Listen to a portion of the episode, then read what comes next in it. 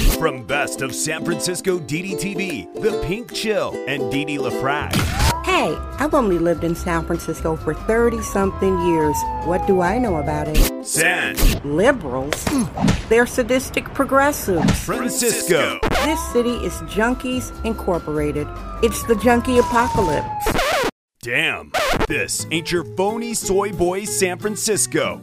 This is the San Francisco Dam Zone. San Francisco Dam is a solo psychodramatic performance art storytelling podcasting platform.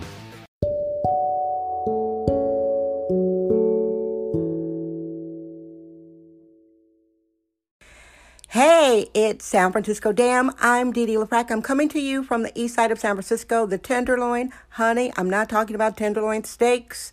It's San Francisco's very own Little Hell's Kitchen. Well, at least that's what I call it. This is your show for Sunday, December 6th, 2020. Man, it is never a dull moment in this city. Thank you, everybody around the world. I appreciate you. Thank you so much for being here. Well, your daily short, sexist, womanist, bohemian truth bomb. I am talking about it's never a dull moment in this city. It never is. I am fresh from adventure. Before coming in the house, good gracious. Whew, uh, before coming in the house, first there were police um, nearby, which I love police. I am not an anti police woman. I am not defund no the police no to me it's fund the police we are not all one i being a biologically born black woman i am a fan of police this is my perspective i don't have to represent everybody that's what i've learned as a middle-aged black woman i don't have to try to cover everybody like so and so hates the police i should hate the police too no self-preservation I haven't had bad response from the police. Police have never treated me bad. They come out when I or my neighbors call. So I like the police. Anywho, here's what happened. Well, one of the little adventures that happened today. This is Sexist Womanist Bohemian Excellence. It's the San Francisco Dam Zone with Didi LaFrac.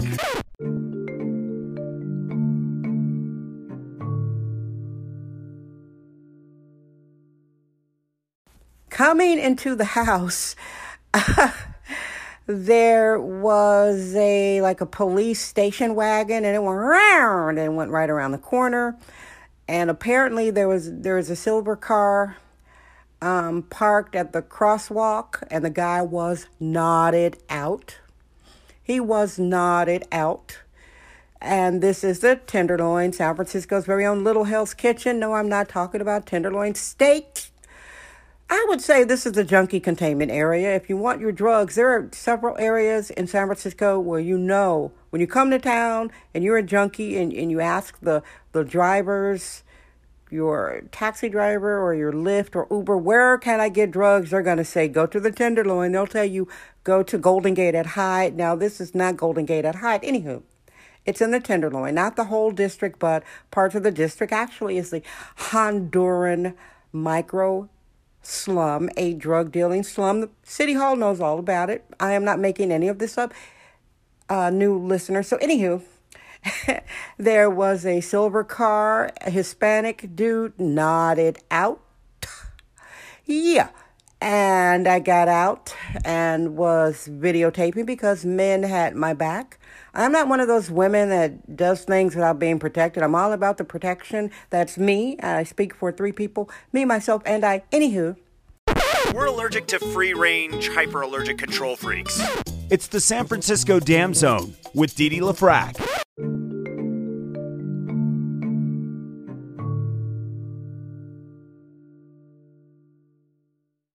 Thank you for listening to San Francisco Dam with Didi LaFrac. Remember to subscribe on Apple Podcast, Anchor app, Spotify, and wherever podcasts are found. Long story short, dude was knotted out. So the neighbors are having uh, everybody gathered. We were having conversations. What was it? And it was, you know what? It was so funny. You know who was making excuses for the guy? These two black guys. Like, oh, give the man a break. I'm like, he's behind the wheel of a car. He could have hurt somebody.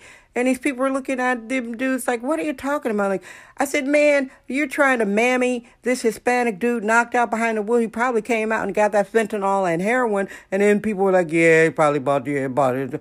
Drug dealers right down the street. Yeah, he bought some, probably cops some fentanyl or some hop. You know, the hop is heroin. And these two black dudes, like, give him a break. He probably just tired. See, enabling comments like that is what helps make some black American communities just like bleh, because you have these enablers instead of saying the man should not be knocked out, passed out behind the wheel of a car at a crosswalk. You don't do that. Anywho, so they finally got dude out of the car. They didn't have to break the window. In fact, some black people were saying if that was a black man, they would have broke that window in. They would have broke that window in. And they kept knocking, knocking, you know, shining the bright lights. They were very peaceful. I gave them the thumbs up. I said, hey, officers, I'm a fan.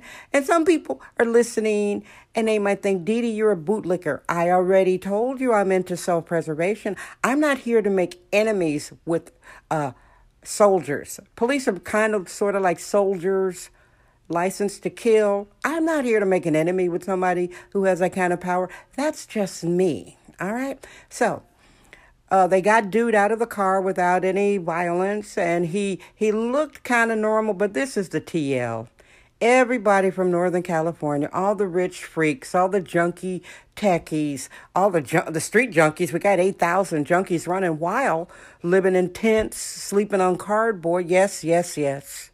There are only 2,000 in the junkie hotels, which, by the way, are horrible for the city. Don't make me get started. If you walk around a neighborhood where the junkie hotels are, you can tell because they're loitering in front of the hotel.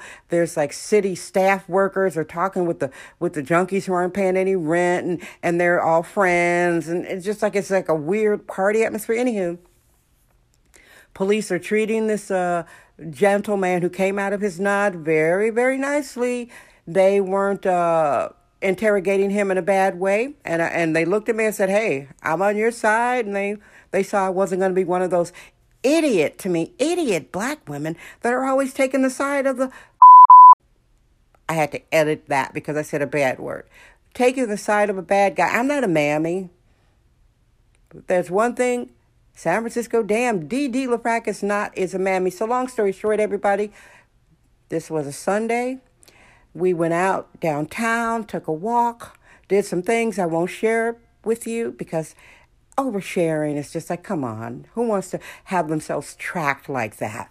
It was very um, peaceful, a lot of neon on the street. I see this as a bright winter. I don't see any dark winter, even though, unfortunately, the draconian Heffa Mayor London Breed just uh, lockdown, street dining, street dining, outdoor dining is over. So it's only takeout uh, for restaurants in San Francisco. So as you can imagine, that is decimated hospitality.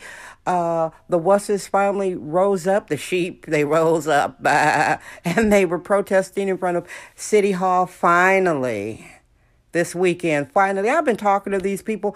I was saying to them in the summer, why don't you guys go rally in front of City Hall? Always excuses, always excuses. Well, the mayor just showed them. She's like, hey, white people, rich white people, I don't care. I'm going to shut down outdoor dining so you cannot sit in your little protected enclaves and have your little midnight supper. So they're mad about that. Oh, she's shutting down outdoor dining. We better go and protest. And some were protesting for their kids. You know, but it took these San Francisco people way too long to make some noise. Me, I made noise. I made noise. I was on ABC 7 News. Uh, local investigative reporter Dan Noyes and his co-producer Ken Miguel. I galvanized. I um I got a neighbor to send me some videos he had been keeping. He he forwarded me a video. He posted a video. I started a movement. I got a notorious junkie slum cleared. I did that. Patting self on back. It's called Willow Alley. So I was on TV in July, and these people just got on TV December 5th and 6th. You see what I'm talking about? These San Francisco people, in general, they lack self preservation because they want to be uh, holier than thou, virtue signalers. But guess what? If you're silent, your silence is not going to protect you. Hey, thank you, Audre Lorde, for that quote. So, everybody, did I make sense? Daily storytelling. Sometimes I don't make sense. I appreciate you being here. This is your show. Hey, guess what? I'm Dee Dee LaFrac. I trust my vibe. San Francisco, Dam. That's today's episode of the San Francisco Dam Podcast with sexist womanist bohemian Didi Lafrac. Remember to join us tomorrow for another episode. This podcast is brought to you by our sponsors. Head over to sanfranciscodam.com for more sponsorship information. Thank you for subscribing and listening. San Francisco Dam Daily Truth Bombs. No namby-pamby permission necessary.